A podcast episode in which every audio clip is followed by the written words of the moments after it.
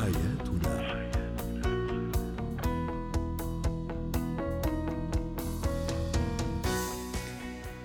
مستمعينا الكرام، أهلا بكم معنا إلى برنامج حياتنا، برنامجكم اليومي الذي يعنى بشؤون الأسرة وباقي الشؤون الحياتية الأخرى. هو وهي.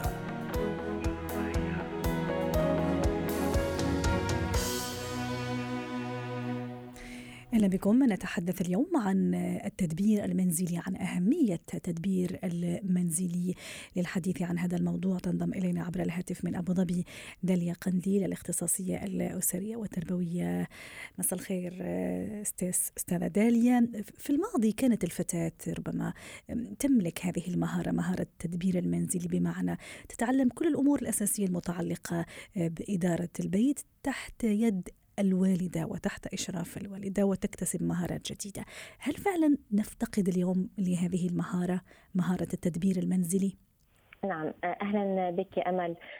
طبعا مثل ما تفضلت وحكيت أنه بالوقت الحاضر صار في اختلاف كتير كبير على مدى أهمية إدارة المنزل أو التدبير المنزلي، وأصبح الموضوع بشكل عام بيأثر على العلاقة الزوجية، سواء كان ممكن بشكل إيجابي وممكن أيضا بشكل سلبي. وهذا الشيء بشكل عام بيعتمد على ظروف الزوجين. يعني إذا كان الزوجين عندهم ظروف عمل خارجية، فمن المرجح أن الزوجة رح تستعين بخادم لتنظيم المنزل والقيام بالمهام مثل الطهي، الكوي، تنظيف البيت. يعني وهذا الشيء يعني بثقل كاهل الزوجة إذا كانت بظروف عمل خارجية، فبالتالي صار الاستعانة بالخادمة هو الشيء الأساسي نوعا ما اللي بنلاحظه هلأ بالوقت الحاضر.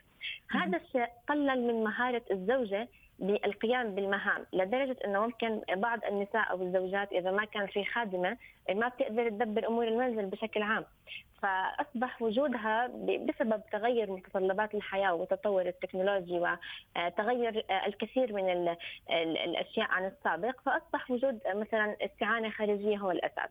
نعم صحيح. بس أستاذة داليا، حتى يعني موضوع مثلا زمان كانت البنت أو حتى الوالدة يعني تحرص أنه بنتها مثلا تعرف الخياطة، أعمال المنزلية، الكروشيه مثلا. يعني شو اللي خلى هالأشياء يعني تروح الآن؟ حتى وإذا كانت السيدة زمان كانت يعني مشغولة وعندها أطفال، لكن هذا لا يغنيها عن هالأشياء، تعلم هالأشياء.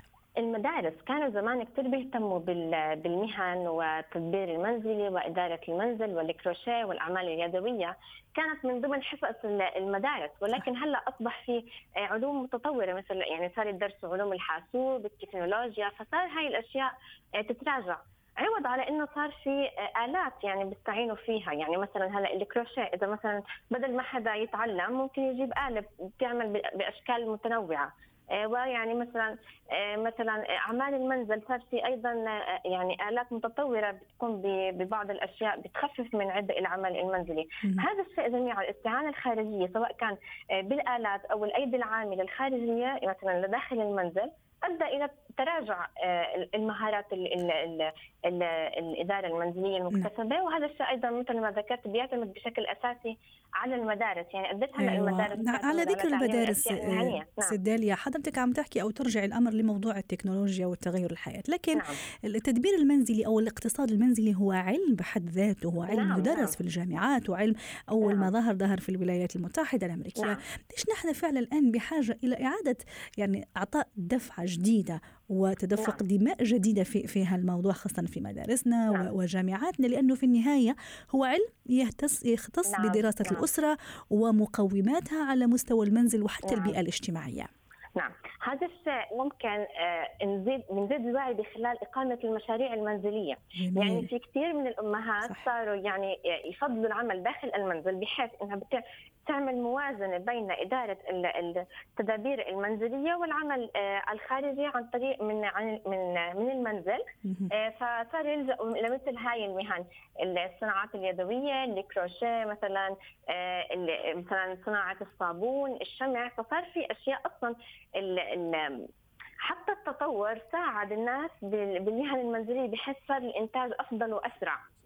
صار إن الموضوع يعني بيعتمد بشكل عام على مدى أهمية ووعي الزوجة أو الزوجان بأهمية التدابير المنزلية سواء كان بالمهن أو بتدبير المنزل بشكل عام. نعم، وحتى هي أيضا في جانب من الجوانب وسيلة من وسائل التسلية. الحين مثلا عم نشوف إذا المرأة بدها تسلي حالها ممكن تروح لسالون، ممكن تروح بتعمل جيم، تعمل أشياء كثيرة، لكن أيضا يعني هذا جانب من جوانب تسلية، إظهار مهارات معينة، وقت فراغ. هي مثل ما ذكرتي أنها يعني مهمة جدا إنه تكتسبها هاي المهارات الزوجة، لأنه أصلا بالنهاية بيساعدها بتربية الأولاد حتى عن طريق التغذية، عن طريق معرفة المهارات، تطوير المهارات العقلية، تطوير المهارات النفسية، التفريغ النفسي، حتى إنها بتشغل وقتها. ولكن هل يعني لازم نعمل مقارنة، هل هذا فعلا شيء أساسي أصبح في الوقت الحاضر؟ يعني كتير إحنا نشوف النساء عم بنشغلوا بتكنولوجيا،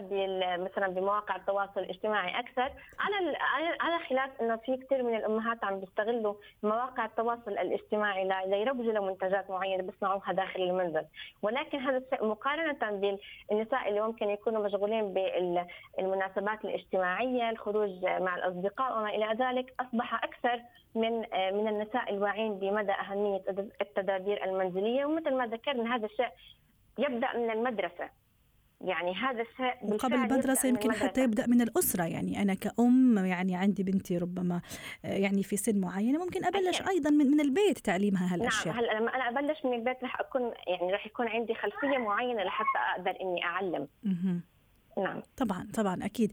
سيد داليا، فقط حتى نختم، يعني إلى أي درجة فعلا يعني الآن نحن افتقدنا هالموضوع، وممكن يعني مش غلط إذا رجعنا له، وحتى في ظل وجود التكنولوجيا يعني وين الخطأ إذا عرفنا حنا أيضا نوازن بين كل هالأمور. أهمية الموازنة مهمة جدا جدا، بحيث أنه ممكن مع الظروف الاقتصادية الصعبة في يعني بكل مكان ممكن أن الزوجة تعمل مشروع داخلي تدر مصدر دخل آخر للمنزل، عدا عن إنها ما بتخرج برات المنزل. فيعني بصير عندها فعليا أصلا حتى الزوجة لما تخرج برات المنزل ممكن ضعف الراتب اللي ممكن تاخده بتحطه على مثلا تربية ناني، مثلا الاستعانة بخادمة، فصار الموضوع نوعا ما مبتذل. فإذا كان في مشروع داخل المنزل وكان في أهمية يعني معرفة مدى أهمية التدابير المنزلية، هذا الشيء يعني يكون جميل جدا ورائع على حتى يساهم في استقرار العلاقة الزوجية. وقرأت يعني دراسة كتير مهمة بتحكي إنه حالات الطلاق عم بتزيد بسبب إن الرجال غير واعين بأهمية مساعدة الزوجة بأعمال المنزل، خصوصا إذا كانت تعمل خارج المنزل. نعم، فهذا الشيء أيضا يؤثر على العلاقة الزوجية بشكل عام. شكرا لك داليا قنديل، الاختصاصية الأسرية والتربوية، ضيفتنا من أبو ظبي. حياتنا